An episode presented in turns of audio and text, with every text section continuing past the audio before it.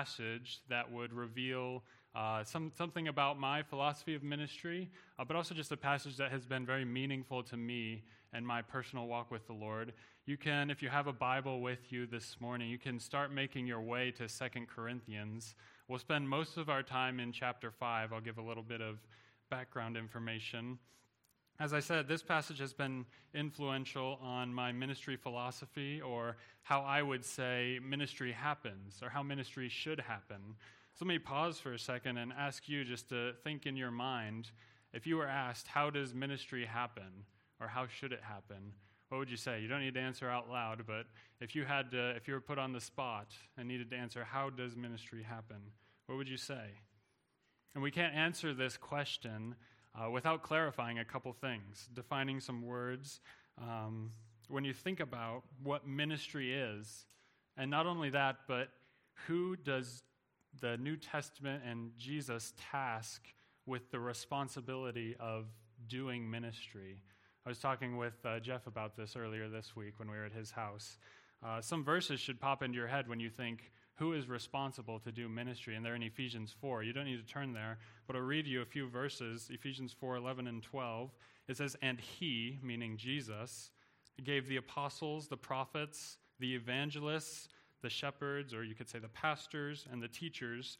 And what did he give those people to do? Why did jesus give those people? Verse 12 says to equip the saints for the work of ministry for the building of the body of christ. So jesus gives people he gives leaders to churches in order to equip the saints in order for them to do ministry. So it's not, it's not just the leaders doing ministry, it's the leaders who do equipping, and the saints and the everyday believers do the ministry. I know this probably isn't something new and life changing for you. You've probably heard this before, but it's good to be reminded as we approach our text that all of us are in ministry together. If you claim to know Jesus as your Savior, if you're a member of Beaumont Baptist Church also, you cannot exclude yourself from the people who are in ministry. It's not just the pastors, it's not just the, the missionaries that you support that are in ministry. According to God's word, it's all of us doing ministry together. So if we know that, then also we need to answer what is the ministry? If we want to answer how does ministry happen, not just who is responsible, what is the ministry? Is it, is it the relief of the poor, or education, or humanitarian efforts? All these things are, are good and valuable for God's people to be involved in. But what does uh, the Bible say is our ministry? Jesus was pretty clear about what we should be most passionate about, what he wants his people to be involved in. And I'm not going to unpack uh, all of the Great Commission right now, but what Jesus told his disciples before he left the earth, the main command in that uh, Great Commission was that they need to be making disciples. And the people closest to Jesus understood that as their most important ministry after he left. Jesus gave them the Holy Spirit and gifts to accomplish that mission. And the people who knew Jesus best were in the disciple making business right away. They understood the Great Commission to be the mission of their life. Like I said, I don't think this is something that I need to actually convince you of. I think, I think we understand this. At least we understand it in our heads. I think as a church, generally speaking, all of us would understand this. This church seems, from my perspective, to be growing and baptizing new believers, and that's not something that happens when people don't understand their responsibility to do ministry. And even when I open up your website, uh, I don't know how, when the most recent time you've done that is. When you look on Beaumont Baptist Church's website, the thing that catches my eye right away in big letters, it says, To know Christ and make him known. Probably a mission or vision statement of the church that makes a lot of sense and lines up with the Great Commission. So we know, at least in our heads, that we're supposed to make disciples. So, with those clarifications of who is responsible to do ministry and that ministry is best defined as disciple making, we're going to start looking towards Second Corinthians to see how the Apostle Paul would answer the question how does ministry happen? In the book of Second Corinthians, just to give a little bit of background information before we get to our text, the Apostle Paul is fighting for the loyalty of a church that he loves. He was influential in starting this church and, and getting it going and discipling people who were there. But this church has had issues of unity in the past. This was not a healthy church at every point in its history. Paul is writing this letter, and many of those issues have sort of subsided. He's won over uh, most of them to be loyal to him, but it's not for sure that everybody there has, has turned the corner and is willing to follow Paul and follow Jesus. Not everybody is on his side, and the specifics of all the conflict isn't so important for today, but what you do need to know about the letter of Second Corinthians is that throughout the letter, Paul is defending himself and defending his ministry from attacks. He's defending his apostleship. And as he does that, we get to hear Paul's philosophy of ministry. As he defends his ministry, we hear his philosophy of ministry. Our passage today is in chapter 5, and it comes on the tail end of this uh, articulation of Paul's confidence in God and how he believes ministry happens. So, one last thing before we get to our passage. I know this is, this is kind of turning into a long introduction here. But as we approach 2 Corinthians 5, there's a few passages that uh, we can highlight that summarize little pieces of Paul's ministry philosophy. If you look in your Bibles at uh, chapter 3, start in verse 5, we see that Paul believes ministry happens as God enables us. Verse 5 says, Not that we are sufficient in ourselves to claim anything as coming from us, but our sufficiency is from God who has made us sufficient to be ministers of a new covenant. Now, this truth that God is the one who enables us to do ministry has been very encouraging to me, uh, both like as my responsibility, both in my home and in my church, has grown. Responsibility in the home in terms of a growing family, but just also in terms of uh, more ministry responsibilities. I think we can all relate to feelings of inadequacy at times feel like, God, why did you call me to do this? I feel like this is insurmountable for me. But these passages in 2 Corinthians say, Paul says that ministry happens as God enables us. He's the one who gives us the ability to accomplish ministry. God doesn't need us, but he uses us. Another little piece of Paul's ministry philosophy is in the end of chapter 3, verse 18. Let me read that verse for you. Verse 18 of chapter 3 says, And we all, with unveiled face, beholding the glory of the Lord, are being transformed into the same image from one degree of glory to another. For this comes from the Lord, who is the Spirit. Now, this verse is maybe a little bit more complicated to understand when you're just jumping in and not really studying the context. But what I understand this verse to be saying is that ministry happens as God transforms us, or we might say, as God sanctifies us. And as that happens, as we become more and more like Jesus, we're able to make others look more like Jesus as well. Ministry isn't something that you're on the outside and working with these other people and just trying to help them. It's Jesus doing a work in you, changing your life and living life with other people, pursuing Jesus together, walking with God and helping others do the same. Ministry doesn't happen with someone top down commanding all the pieces on the chessboard. Ministry happens as God transforms us and sanctifies us. He allows us to live life with others and play a part in transforming them. The last piece before we get to our passage today, chapter 4, verses 16 through 18, we see that ministry happens when we focus on the right things. Let me read those verses for you. 4, starting in verse 16. So we do not lose heart. Though our outer self is wasting away, our inner self is being renewed day by day.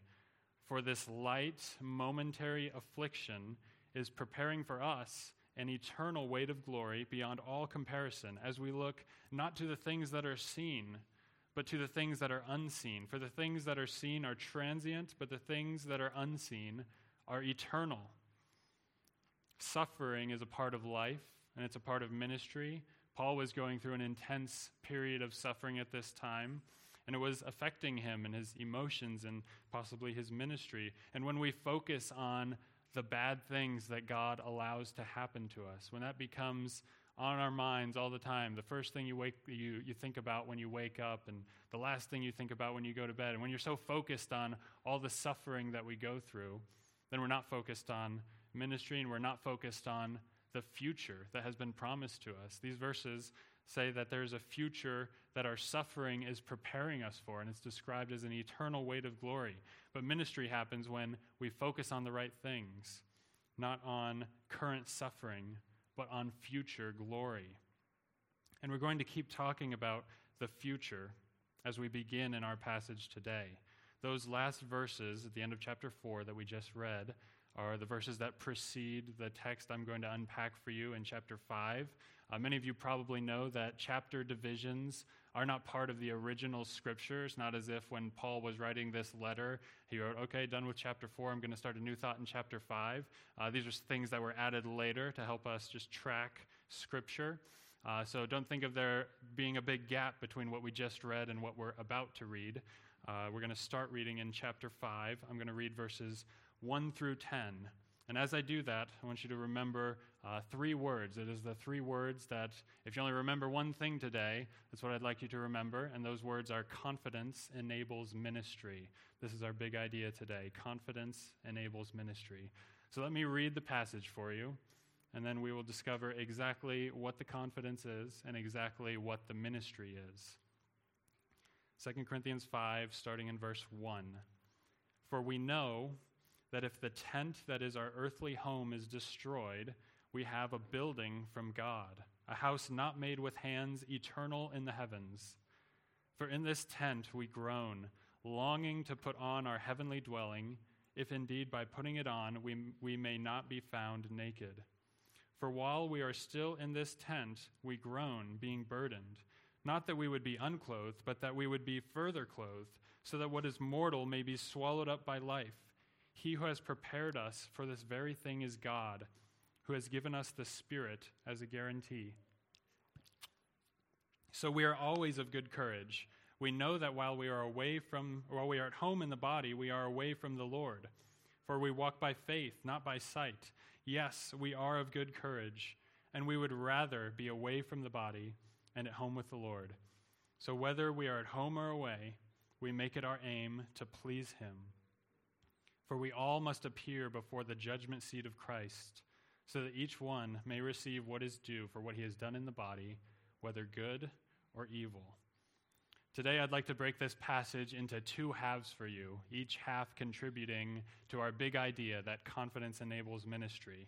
If you're taking notes, the first truth is from verses 1 through 5, and it is the truth that we can be confident about our future. When we hear our future, sometimes we think eternal destination. And the Bible teaches that when you die, you will either spend eternity with God in heaven or separated from God in the lake of fire. But when I say the future today, I'm not talking necessarily just about eternal destination. I also mean our eternal state of being. Paul is writing to believers here, so when they die, they'll be with God in heaven. But Paul's not only writing about what location they'll be in, he's writing to believers so that they can understand the nature of the body that they will have after they, this physical body passes away. When I read the first five verses of our passage, you probably noticed that Paul used several metaphors. Look at those verses again and notice all the words he used that seem like they're referring to something else. Words like tent and building, house, heavenly dwelling, uh, naked, unclothed, further clothed, swallowed up by life. And, and once you realize that these metaphors are referring to a physical body most of the time, the passage starts to make a little bit more sense. Let's look at that first verse again.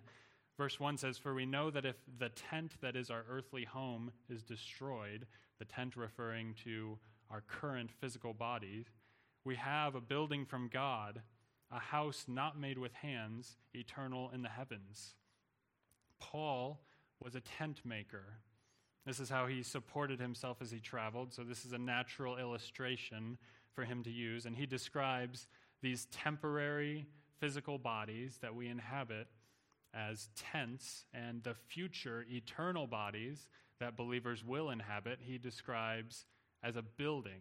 Okay? And a building is far more substantial than a tent. I think we all realize this. Um, I've heard a lot about Canadian winters uh, on our visit. I've heard just, just wonderful things. Everybody loves them.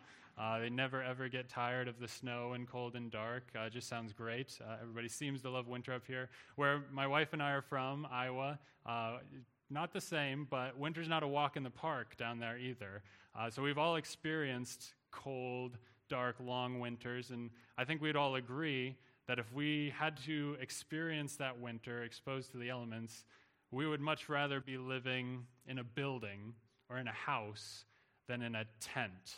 This is the difference between the current body that we inhabit and the way Paul describes the future eternal bodies that we will inhabit. The difference between a house and a building. One is more substantial than the other, one is objectively better than the other. It will last longer than the other, it can do more. Think about Jesus' resurrection body.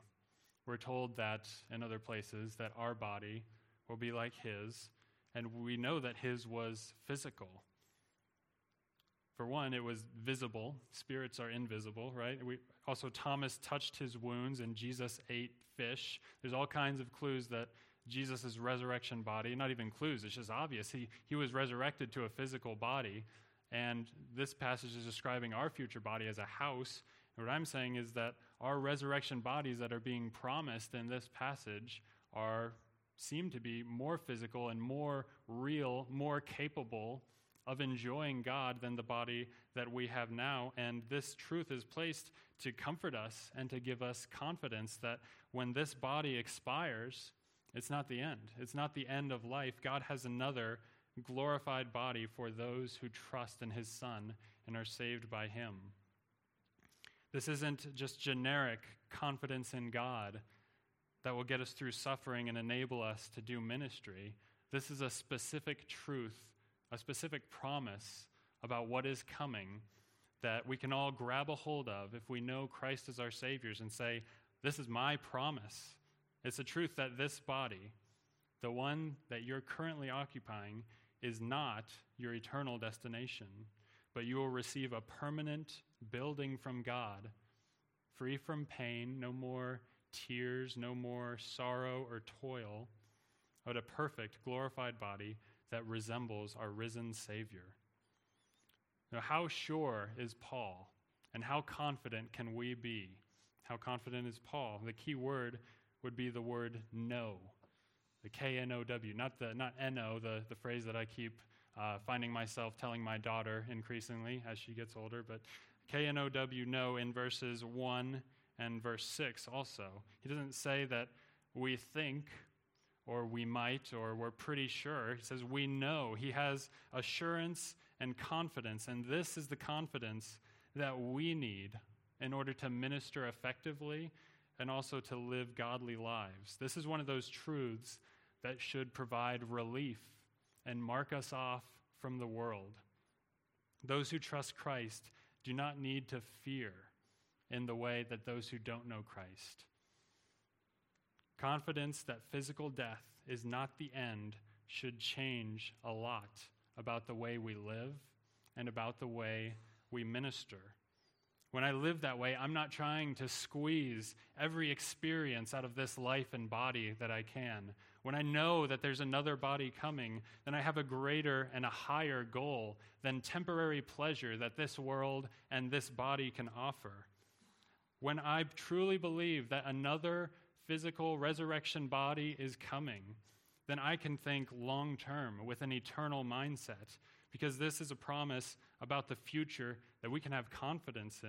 And it's a very meaningful truth. And as we meditate on it, and as we grow into the confidence in the future that Paul is saying we should have, we also learn to express something else, something very different. Paul kind of changes gears here as we approach verse 2.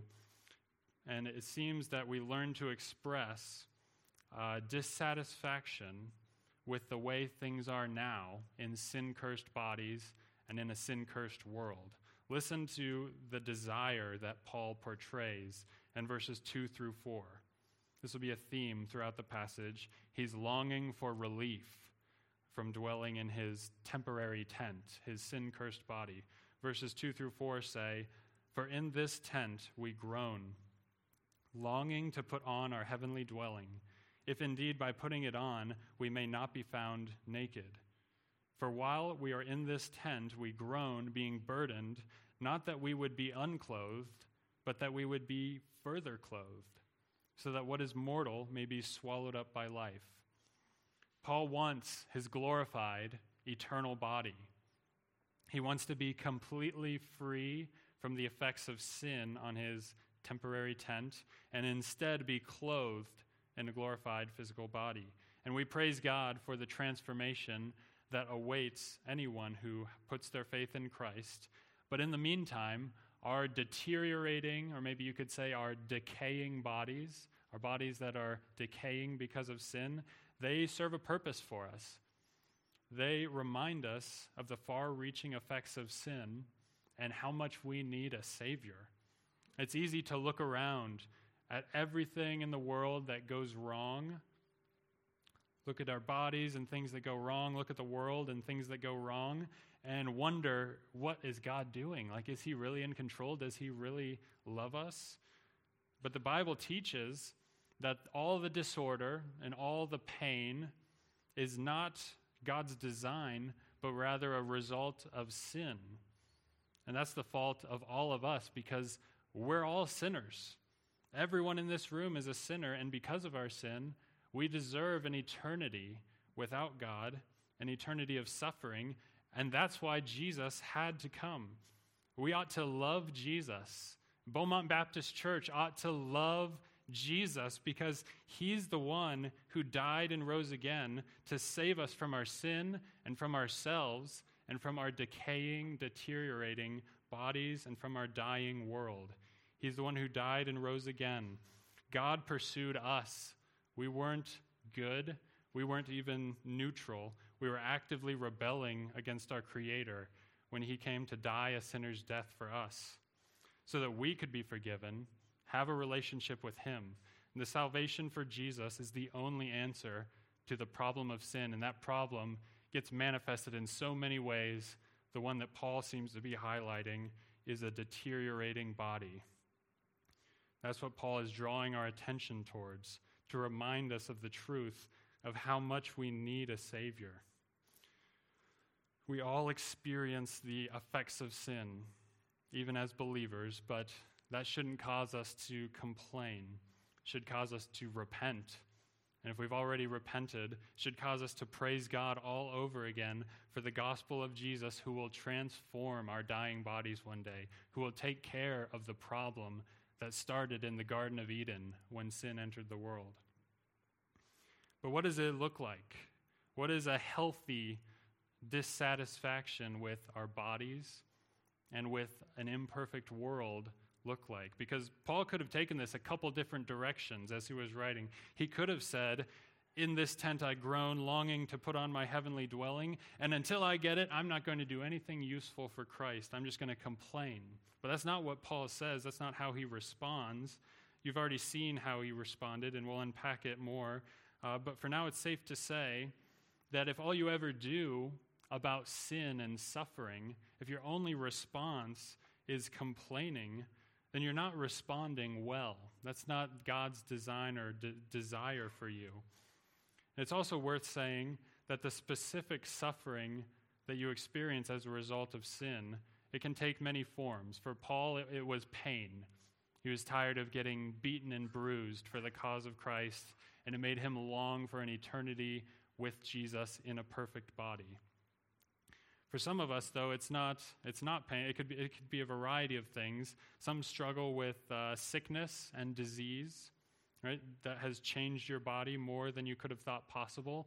Or maybe it's sickness of disease of somebody that you love that's causing you to question how good things really are. Many, many struggle with aging. Some are self conscious about uh, their height or their weight or a particular feature.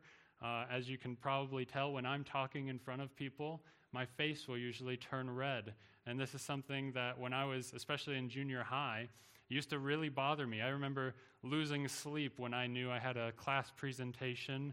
I know my cheeks are going to get rosy, everyone's going to look at me. Something that used to really bother me about my physical body. And because of that, to this day, I refuse to do public speaking always. Just never, never got over it. but obviously, that's not true. But it did used to really bother me. And the point in saying this is not to pinpoint specific things that we don't like about ourselves, but to show you that we all recognize naturally that the world and our bodies are not as they should be. And if that drives you to complain, then you're moving in the wrong direction. But if you react like Paul in verse 4, if the effects of sin make you long for an eternity with Jesus, because Jesus is the one who makes things right, then you're moving towards greater fellowship and greater dependence on God. And that's a good place to be. That's moving in the right direction, away from complaining and towards dependence on Jesus. This passage is about confidence. How can we know that this is true? Look at verse 5. He who has prepared us for this very thing, this new glorified body, is God. And what has God done? It says, He has given us the Spirit as a guarantee. How do we know that a glorified body is waiting for us? How can we have confidence like Paul? What gives us the confidence that enables ministry? Paul says it's the Holy Spirit. The Holy Spirit is our guarantee. When you think about an engagement ring, think about guarantees, right? What does an engagement ring symbolize? Normally, when a couple gets married, the, the man will give his future bride a ring as a promise of what's to come. The ring isn't uh, encapsulating everything that the marriage is, but it represents something that's going to be fulfilled in the future. That's what the Holy Spirit does for us. When we accept Christ, He gives us the Holy Spirit as a guarantee of what's coming in the future. We can have confidence that God will fulfill His promise because he's already begun fulfilling it. If I have the Holy Spirit, meaning if I can bring myself under the control of the Holy Spirit, if my life is characterized by submitting to the Holy Spirit, if I display the fruit of the Spirit regularly in my life, if that's the general pattern, then that is some really positive evidence that I have truly been born again and that God has a glorified body waiting for me when this one expires or when he calls me home. I mentioned earlier that this isn't merely generic confidence in God that will get us through hard times. The truth that you can be confident in your future is specially placed in this letter as Paul defends his ministry to show that it's what enabled Paul to endure suffering and mistreatment for the sake of the gospel. He was able to do that because he knew that this version of his physical body was temporary. And there's, etern- there's an eternal one coming that matters far more than this one. So, if you'll allow me to speak to some different groups of people in this room, some different age groups. Let me talk first of all to the young people. I'm not going to put age brackets on this, I'll just let you decide. Young people, if you notice in yourself a tendency to be obsessed with image, how you look, is it possible that you're putting too much stock in this body and not enough in the future one? Is it possible that instead of setting your sights on the way you look or how others perceive you, you should instead set your sights on sanctification? There's a popular quote that I heard when I was young, and it took me a while to understand that uh, youth is wasted on the young. Your young and strong bodies are not meant to be trophies, if I can put it this way. They're not meant to be pleasure machines. They're meant to be spent for the cause of Christ. There's a great temptation from the world, from our flesh, from Satan, there's a great temptation to live for today. And the world preaches its values to you far more often than the church gets to. But you'll spend far more time in an eternal state than you will on this sinful earth. So use your young, strong, healthy bodies to assist the church in its mission. Have confidence that another body is coming later if you know Christ, and use this one to please God now. Let me shift to another age group couples, maybe parents, those who would describe themselves as middle age. Uh, maybe you can tell that your body isn't what it used to be. As you notice the beginning signs of aging on your bodies, you too should meditate on God's promises and ask, how can you spend the strength that you have left most wisely uh, to assist the church in fulfilling its mission? Maybe because of the way you've used your energy or spent yourself over the years, uh, you've achieved a certain level of financial independence or, or greater levels of freedom at your job. Just like for the young people, there's a temptation from the world to use your excesses for yourself. And that temptation is strong. Can I challenge you also to use your excess for the cause of Christ and for the mission of the church? Give sacrificially of your strength, your time, and your money to what has eternal value. Have confidence that another body is coming if you know Christ, and use this one to please God now. Last age group Maybe we'd call them senior saints or whoever wants to put themselves above middle age. You probably understand weakness and pain in your physical body more than any other group in this church. And maybe it hurts to do the mundane, normal tasks that you used to accomplish without a second thought. Maybe you're exhausted all the time and you can't sleep, and may- maybe it hurts just to pray the poet John Milton, uh, when he was going blind, he wrote a poem lamenting the fact that he could no longer see and soon wouldn't be able to serve God in the way he wanted to anymore. Uh, but in that poem, he also said, God doesn't need either man's work or his own gifts.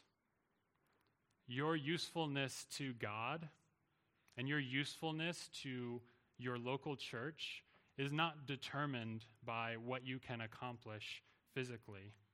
Don't give up on the service that you can offer to God. Don't give up on building relationships and encouraging those you interact with. Don't give up on sharing the gospel with your family and friends. Uh, you also can accomplish Beaumont Baptist Church's mission to know Christ and make him known. And I would say you're essential to that mission. Have confidence that another body is coming if you know Christ, and use this one to please God now. All of us who know Christ can be confident about the future. That's the first truth. And next in our passage, Paul transitions to the so what of our confidence. Our second truth today, if you're taking notes, is from verses 6 through 10. And it's that we can please God by making disciples. Let me read those five verses for you. So we are always of good courage. We know that while we are at home in the body, we are away from the Lord, for we walk by faith, not by sight. Yes, we are of good courage, and we would rather be away from the body and at home with the Lord. So whether we are at home or away, we make it our aim to please Him. For we all must appear before the judgment seat of Christ so that each one may receive what is due for what he has done in the body, whether good or evil. Once again, the truth I've attached to this second half of verses is that we can please God by making disciples. And you may have noticed this verse, the, these verses don't explicitly mention anything about disciple making or even evangelism. Uh, you'll see the phrase, we make it our aim to please him in verse 9. But why is that disciple making? Why am I saying that pleasing God equals disciple making? Uh, we've talked about it a little bit, and momentarily I'll explain why I believe a big part of pleasing God in this passage is making disciples. But before we get to verse 9, let's talk about verses 6 through 8. Paul is continuing to express uh, this confidence in the future that he has in verses 6 through 8. But he's also building towards a new idea. So look at verse 6. He starts out So we are always of good courage. Once again, it's not that he thinks or hopes or wonders about what's coming. he says we're of good courage, and some translate that phrase as, therefore we are always confident. And then he continues in verse 6 we know that while we are at home in the body, we are away from the Lord, for we walk by faith and not by sight. So not only does living with confidence require faith, because we haven't actually seen these eternal bodies with our own eyes. It requires faith, but it also requires a desire to be with Jesus. We've already unpacked how dissatisfaction with the world, how suffering is meant to increase our appetite for Jesus. Uh, Paul wanted more than anything to be with his Savior. It wasn't just being free from physical pain, that was certainly a part of it. But more than anything, he wanted to be with the one who saved him. Maybe you don't think about the end of your life very much, but try to imagine with me crossing from this life to the next. And the first thing you see is your Savior Jesus, the one who died for you. Do you ever long for that day the way Paul does in this passage? Do you desire it for the right reasons? You know, sometimes we get excited about heaven because there'll be no more pain or sorrow. But the reason it'll be so good is because Jesus is there and our sin is not there. It's taken care of. To be away from the body is to be at home with Jesus. That's what verse 8 says. It says, Yes, we're of good courage, and we'd rather be away from the body and at home with the Lord. Essentially, what Paul is saying is, we would rather be dead because then we could be with Christ.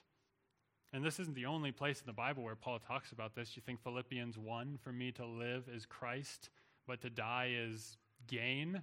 It's better to be away from the body and at home with Jesus. This is how confident and excited Paul was for the afterlife.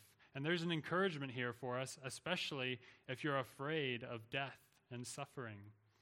To be away from the body is to be at home with Jesus, and it's inconsistent to fear death when the God of life lives in you and has promised resurrection, just like Jesus had to remind you once again of our big idea today confidence enables ministry. And as I mentioned earlier, if you know Christ, you're not able to exclude yourself from those who are in ministry. It's not just the pastors, it's not just the people getting paid to do ministry. They equip the saints for the work of ministry.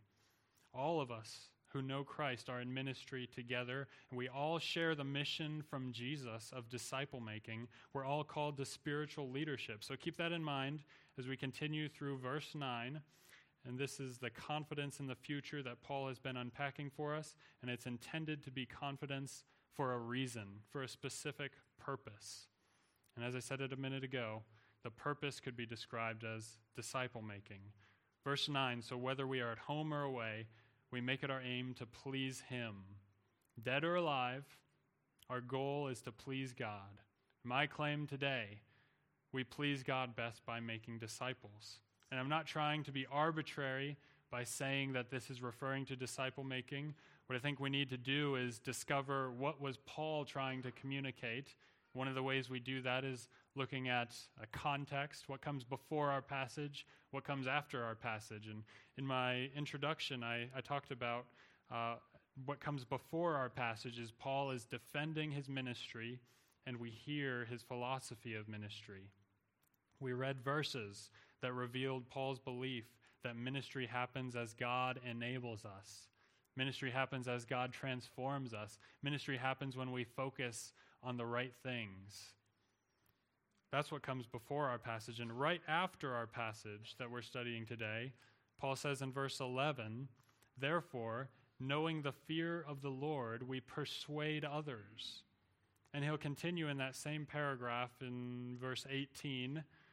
All of this is from God, who through Christ reconciled us to himself and gave us the ministry of reconciliation. That is, in Christ, God was reconciling the world to himself, not counting their trespasses against them, and entrusting to us the ministry of reconciliation. Therefore, we are ambassadors for Christ, God making his appeal through us. We implore you on behalf of Christ, be reconciled to God. That comes right after our passage today. And to me, the ministry of reconciliation sounds a lot like the Great Commission. Sounds a lot like relational disciple making ministry. This is the way that Paul takes the truth of verses 1 through 10 and applies them to everyday life. I'm not trying to read this idea into the text. Paul is the one making this connection between pleasing God and disciple making. Paul wants the church at Corinth, a church that has had issues of unity in the past, to realize and unite around disciple making and pleasing God. This is what is most important, and it's a mission worth uniting around. He wants to motivate them, and he uses an upcoming event to do that. When you look at our final verse today, verse 10, it says, For we all must appear before the judgment seat of Christ, so that each one may receive what is due for what he has done in the body, whether good or evil. The judgment seat of Christ is not something that uh, we talk, at least in churches I've been a part of, it's not something that comes up super often. And part of the reason for that is it's not in very many passages of Scripture.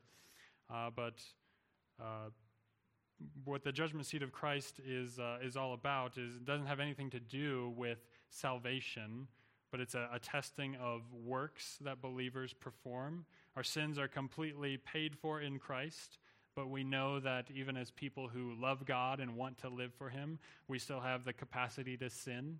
We still have the capacity to be wasteful with the new life He's given for us, given to us, and uh, we're all going to stand before God and give an account for how we've spent our lives. It may be helpful to think of the judgment seat of Christ as an awards ceremony. Right? When you think of a, a ceremony where awards are given out, it's not totally accurate to say that there are winners and losers at an award ceremony. Right? There, there's different groups of people. Maybe there's some people who would get several awards. They, whatever the event is, they've done really well in lots of areas, and they get many awards. There's some people who just get one award. Uh, there's some people, probably a lot of people, who are not going to get any awards or any recognition at all, right? But it wouldn't be fair to say that those people who didn't get any awards are, are losers. Uh, it's not a winners and losers thing.